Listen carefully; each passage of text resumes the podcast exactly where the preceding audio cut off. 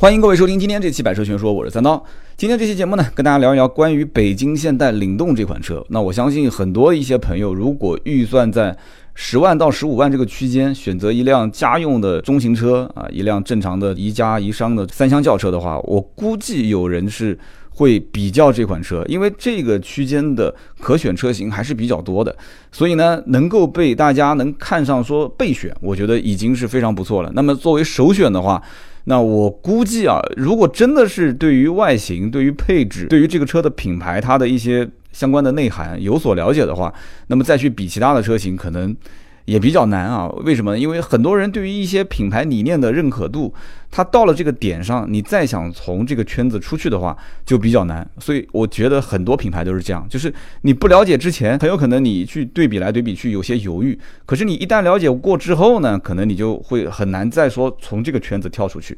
那么其实二零一六年三月份上市的这个领动呢，你看它的尾标能看到是伊兰特的这个英文字样，它是伊兰特的第六代车型。二零一五年的时候是在洛杉矶的车展上发布，那么在国内呢就是。一六年的三月份上市，它主打的是紧凑型车这样的一个市场。国内目前销售的这个版本，它的外观和国外算是第六代的伊兰特了啊。在国老外肯定是没有中文这个名字叫做领动嘛。那么整个设计还是保持一致的。那么相比较目前呃它的第五代的伊兰特车型，就是朗动，整个车从造型上来讲，应该说设计更加偏运动化啊，更加偏时尚。所以很多人在微信、微博上也会问说。领动、朗动怎么选？其实呢，非常容易选。首先，这是两代车型，你如果是希望更新一些的技术、更新一代的这种造型设计的话，啊，包括大小，其实也是有区别的。你就是选领动没有错，本身其实性价比就不错了。你希望更高一些，然后呢偏居家一些，而且你一定要去。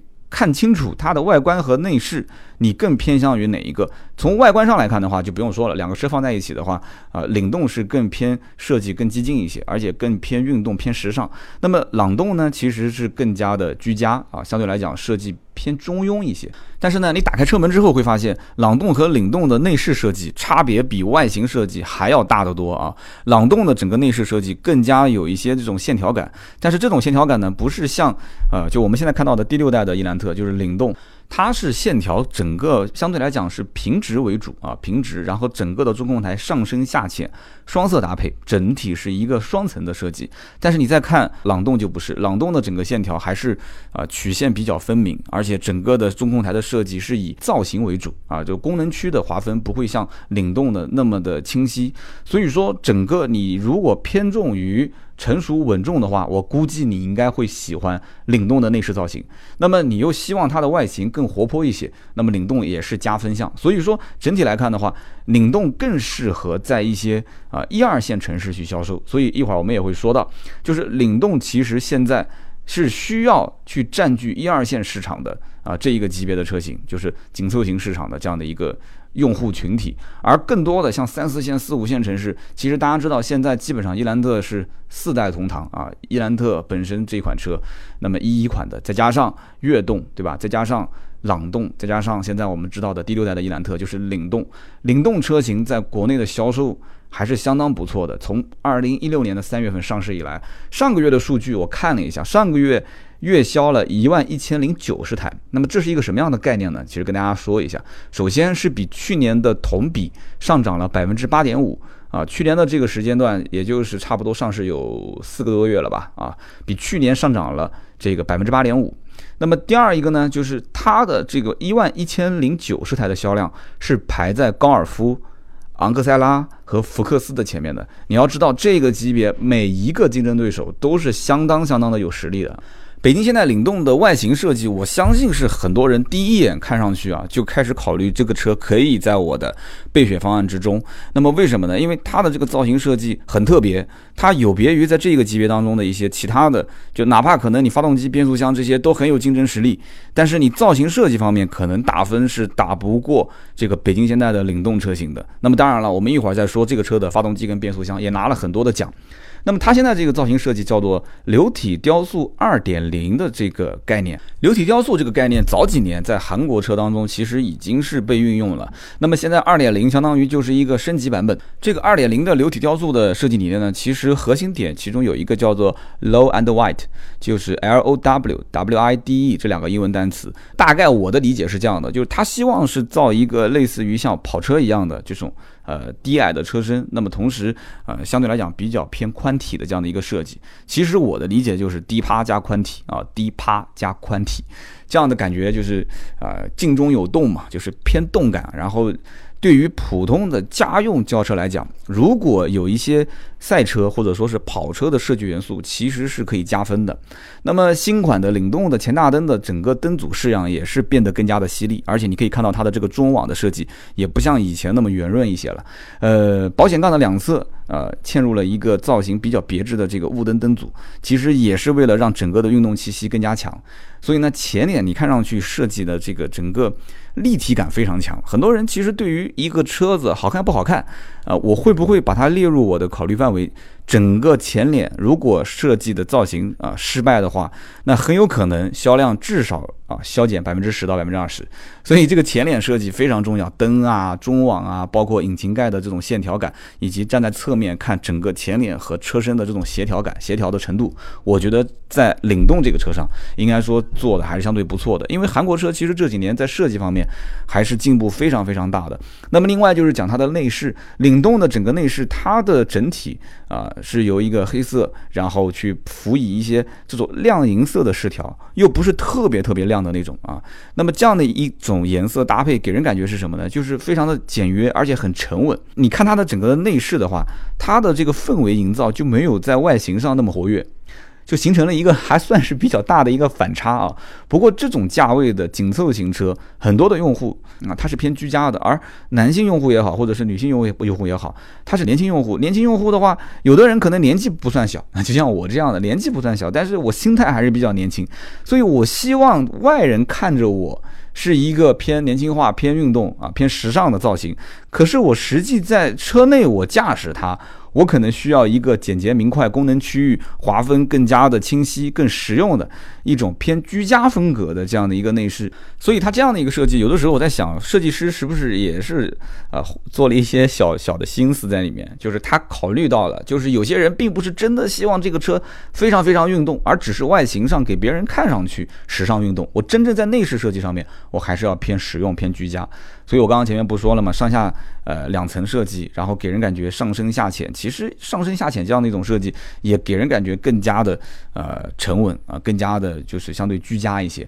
那么三幅式的多功能运动方向盘取代了之前在朗动上那一个就是四幅方向盘，所以看起来呢也是更加偏运动。整个这个车仪表台的这种设计，双圆盘四指针。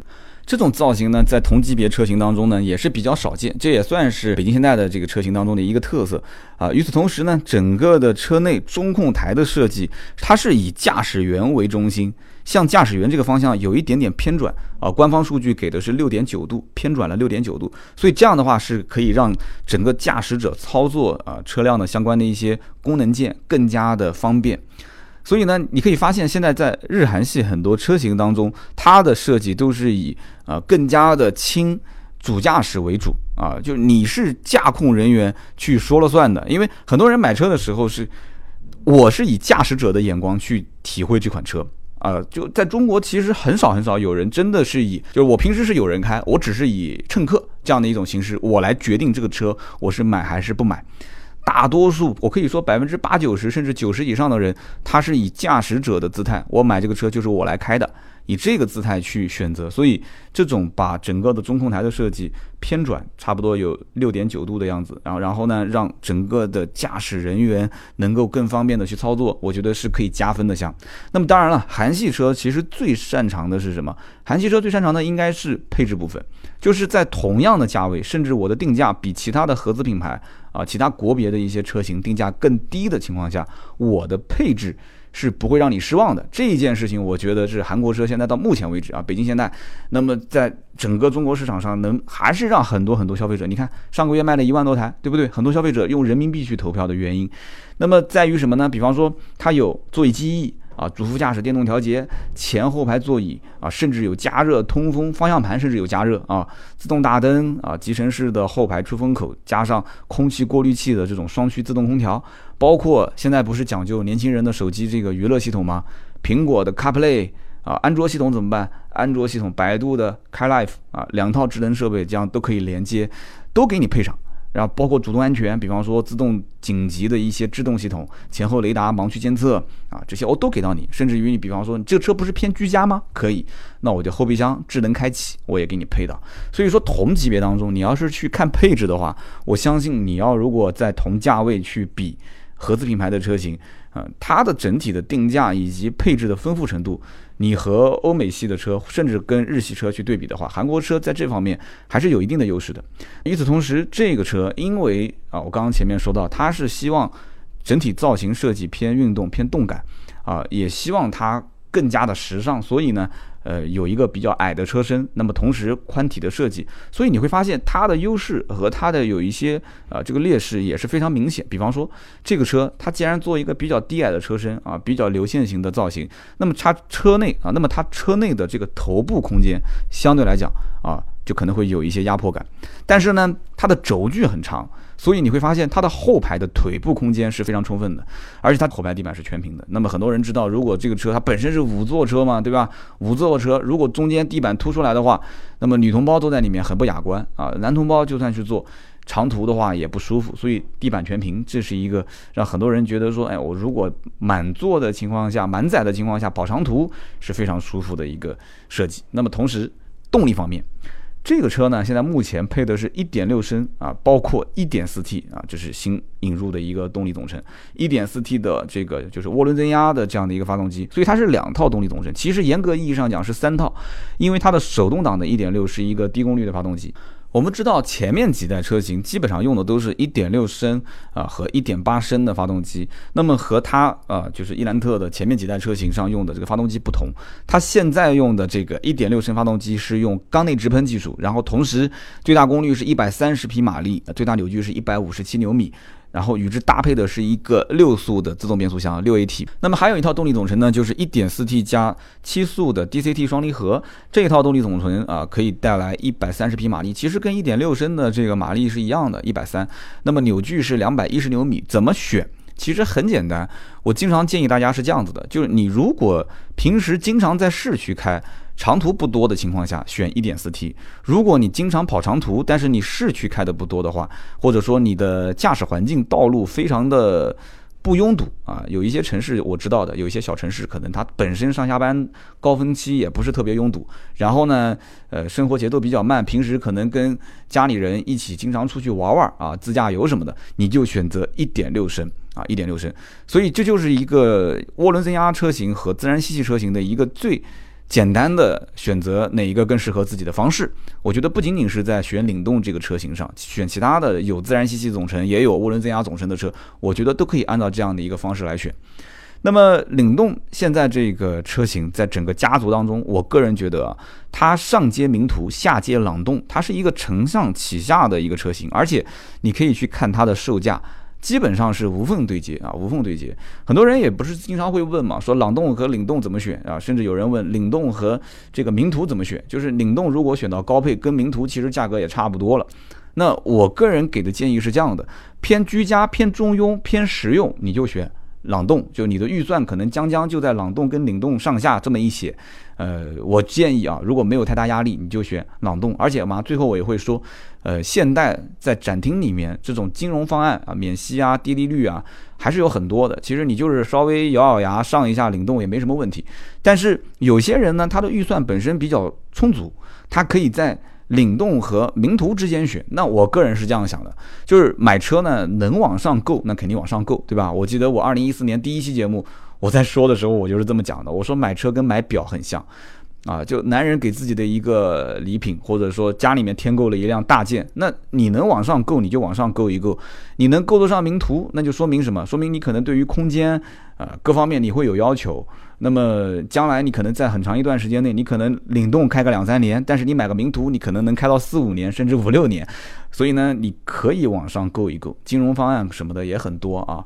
那么领动适合哪些人呢？我觉得是领动的这个预算。啊，你基本上十到十五的区间，可能也就十到十二这个区间上下。那么你更加看重的是什么？它偏时尚、偏运动的外观，你也对配置有一定的要求。而它的长宽高、空间、前后排，包括后备箱的空间，肯定也够你用了。啊，这样的情况下，我觉得领动就适合这一类呃消费者。那么这样一类消费者，我觉得还是非常非常多的啊，在这样的一个紧凑级车型当中，非常多的消费者是属于就预算十万可能稍微多一点，大概就是上下这样一些。那么领动整个消费群体目前来看还是偏年轻化的，八五后、九零后居多，而且大多数都是在一些啊可能一二三线城市啊，八五后、九零后居多。它的主要竞争对手，你看啊，比方说轩逸啊、朗逸啊。英朗啊、速腾啊、卡罗拉啊、思域这些车，我不前面说了吗？就这一个级别车型当中的竞争对手，每一个都非常强。那么领动既然是把目标放在了这种就是紧凑级车型市场当中，所以他判断竞争对手其实非常简单，就是我怎么跟他做差异化啊，外形上、内饰上，包括动力总成上啊，怎么让消费者对于领动这个车能认可？其实我个人觉得，首先第一个优势。高颜值啊，很多人一看这个外形，立马就区分开了啊。就卡罗拉好不好看？有人觉得说好看，有人觉得说中庸。思域好不好看？其实很多人也觉得说还还不错，挺漂亮的，比较未来化，比较科幻。但有些人也接受不了，说哇，这个造型好特别，对不对？领动的造型好不好看？那有很多人会觉得说这种偏跑车式的造型。呃，偏运动、偏时尚啊，颜值很高，也很认可。但可能有一些人他也不认可，觉得前脸的造型、中网的造型不是我的菜，这很正常啊，很正常。因为这个市场里面的消费者口味千变万化，所以说这个市场的整个容积非常非常的大，同时竞争也是异常的惨烈啊，异常的惨烈。那么第二一点就是。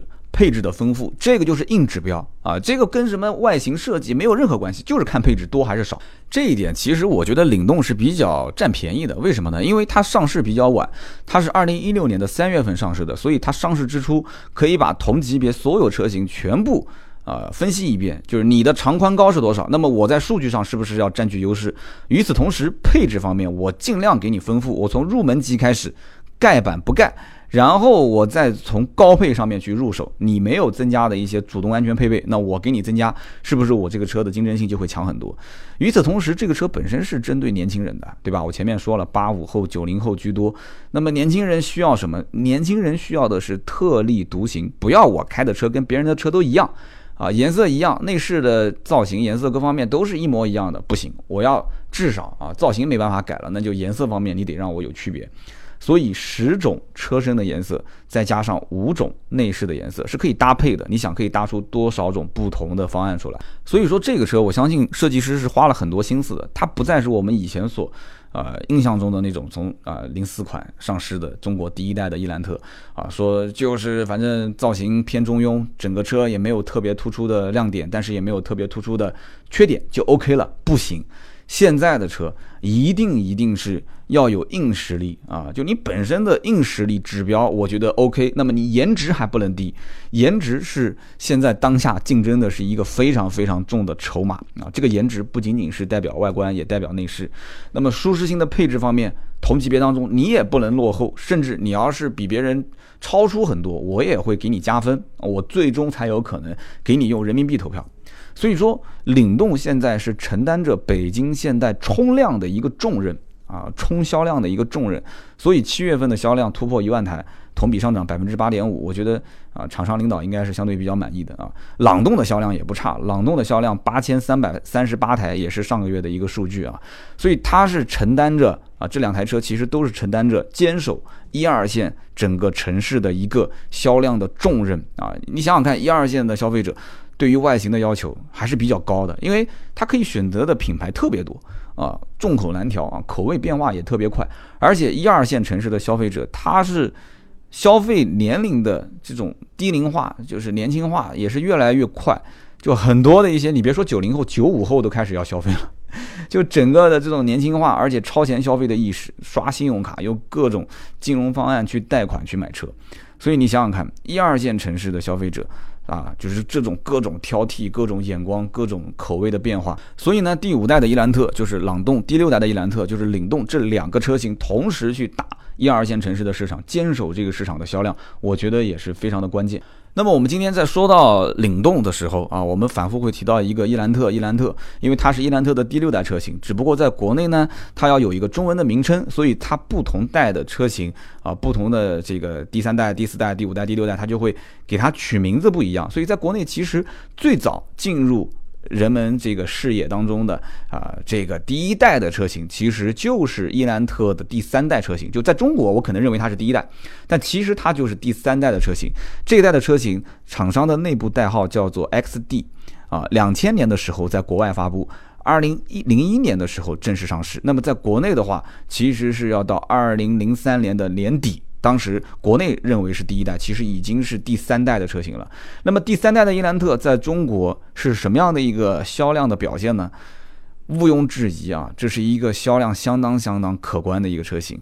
从二零零三年的年底上市啊，然后到二零零九年的三月份，不到六年的时间，不到六年的时间，销量是多少呢？七十万的销量。你想想看，在国内能达到七十万销量的车型，就单一一个车型卖七十万辆啊！在国内也就只有另外两款车，一个就是捷达，一个就是凯越。这两个车，我相信大家也再熟悉不过了，满大街都是捷达、凯越、伊兰特。所以中国人其实对于伊兰特的品牌啊，对于北京现代，其实这个车还不是北京现代的第一款引入的车型，这是第二款。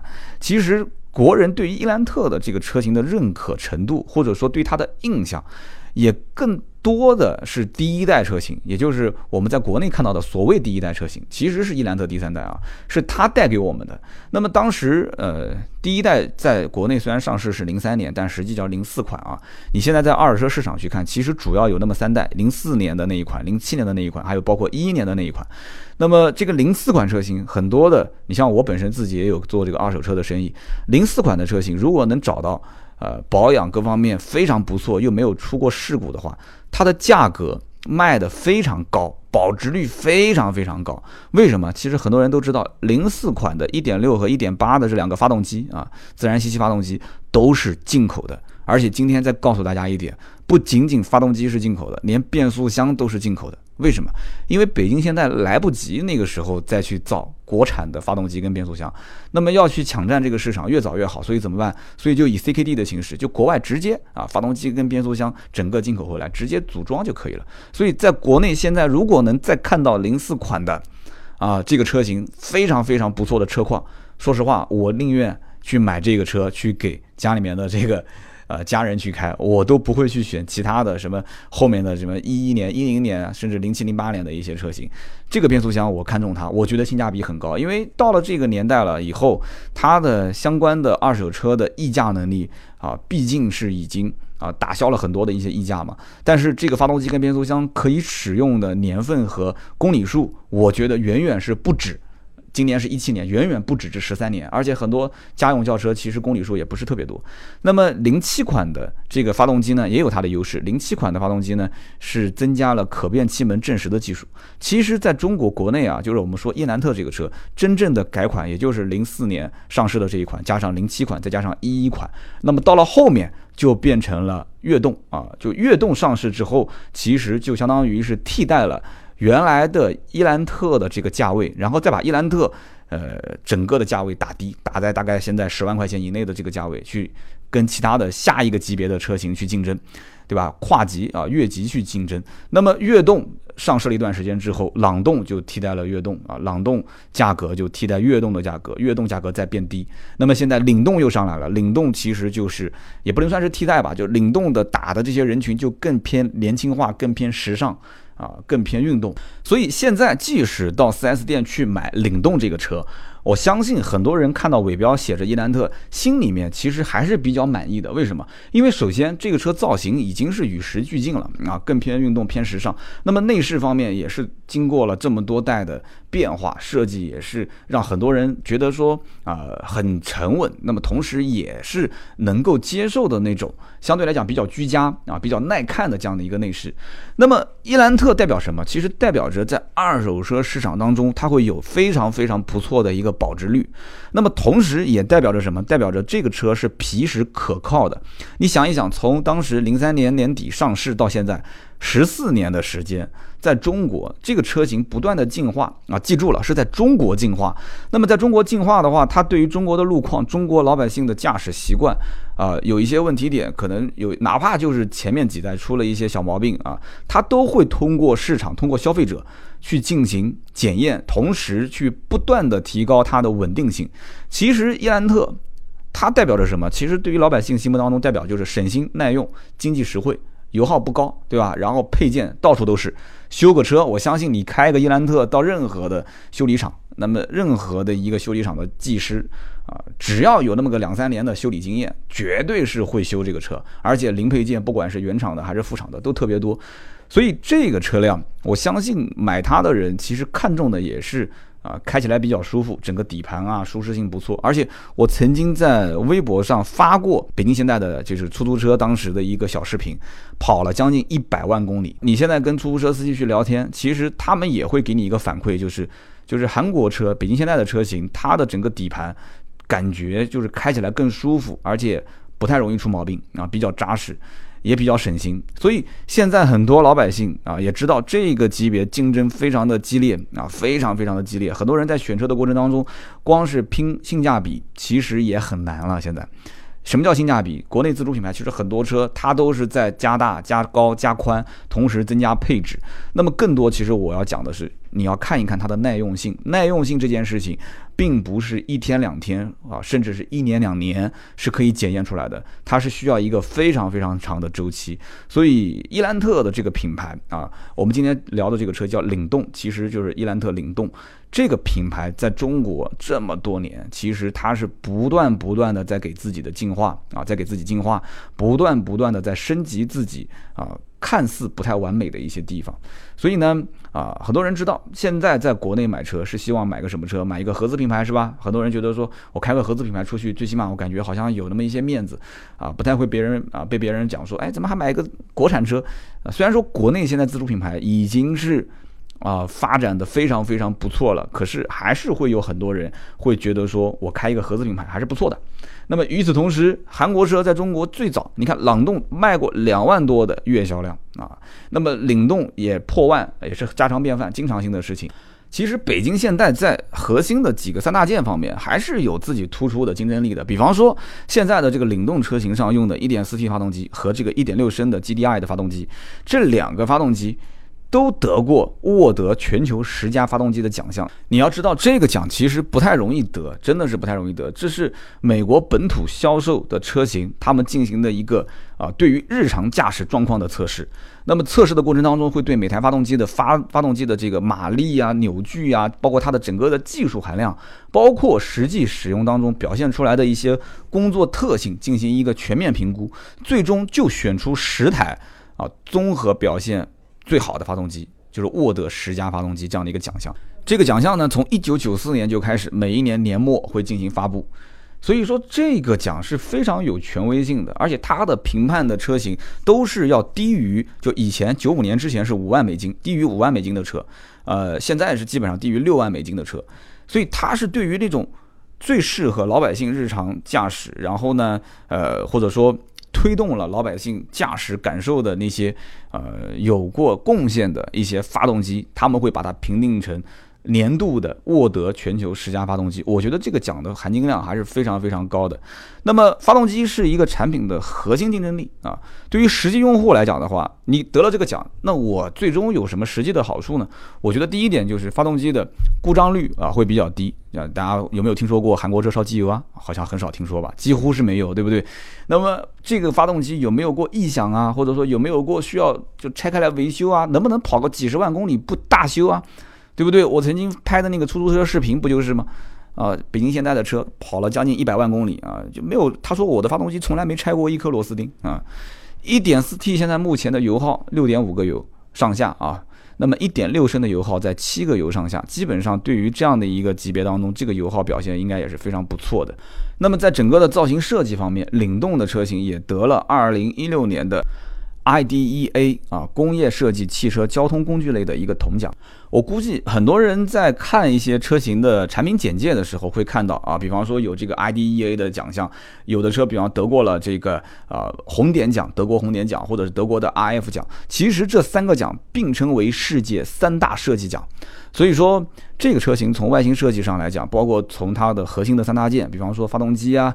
那么它都是有核心的竞争力的，那再加上这个车的安全评定的标准，它得的是 RIHS，就是美国的公路保险协会。我估计很多人应该了解，除了美国的这个 RIHS，包括欧洲的 ENCAP，对不对？这两个都是在。很多的进口车车上可以看见啊，就是说我拿过这两个碰撞的一个什么样什么样的几星标准。那么他拿的是美国的这个 RIHS 的一个叫 Top Safety Peak，就是顶级安全评价，就是最高的一个评价标准。那么中国的一个叫 CNCAP 啊，也拿了一个五星安全标准。在欧洲的 ENCAP 也拿了一个金奖。所以说，对于这一个级别的车型来讲，应该说领动的核心竞争力还是非常非常强的。那么价格再加上终端给予的一些优惠，很多老百姓其实会在这个级别当中去考虑说哪个车更适合自己，因为现在当下很多人选车还是颜值即正义嘛，然后再看看空间大小和配置。那么从七月份开始一直到八月三十一号。现在各家的这个北京现代的 4S 店啊，如果去看领动的话，呃，官方有一个活动是可以享受高达两万块钱的一个优惠大礼，那么进一步也拉低了这个车的购车门槛。那么如果预算有限的话，我相信你看这个车，再看看现在的优惠幅度，那基本上应该也是能满足你的需求的。呃，现在的厂商指导价，我们举个例子吧，比方说十二万九千八的这个 1.4T 双离合炫动活力型，那么如果配上这个就是。销售政策的话，享受两万块钱的一个优惠，那就是才刚刚十万块钱出头，所以符合这一个级别大多数客户的预算要求。那么消费者如果说啊，希望再得到一个贷款的相关的补贴，也就是贴息政策怎么办呢？那么现在目前来讲，有一个一到两年的购车全免息的政策。呃，也可以按照一个低利率，就是你的年限如果要长一些的话，可以按照低利率，就百分之五点二五的这样的一个基准利率来计算。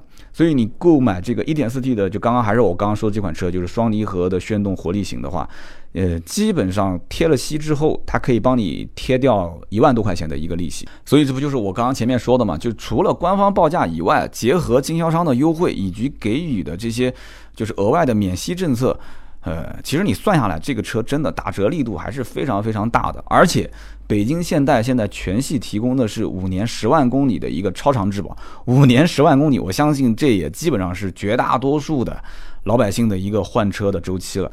那么节目最后呢，跟大家也说一说，七八月份现在是一个传统的销售的淡季。那么过了八月份，到了九月中旬之后，就开始会迎来一波呃买车的高峰了，因为大家会就着快到十一了嘛，所以。传统的销售淡季，厂商一般会出一些政策，啊，去配合经销商，因为这个时候经销商要有信心嘛，厂商需要给予他们信心，所以像这一类的活动，就是厂商贴补给经销商，其实换句话讲，就是贴补给客户的这样的一个优惠幅度。其实换句话讲，错过了那就等明年，明年的淡季，就是这样的一个概念。所以呢，如果近期有购车需求的话，可以去 4S 店看一看啊。就是这个时间段很容易爆出一些厂商给予的这种政策，你可以拿到手，然后结合下来会发现，比至少上半年的价格政策要好的非常非常多。呃，今天呢这一期节目跟大家聊那么多，就是关于北京现代的领动，同时也把关于伊兰特啊和中国人之间的一些。关联啊，这个车型的品牌历史也大概的过了一下，希望大家喜欢。更多的原创内容可以关注我们的微信、微博“百车全说”。我们下一期接着聊，拜拜。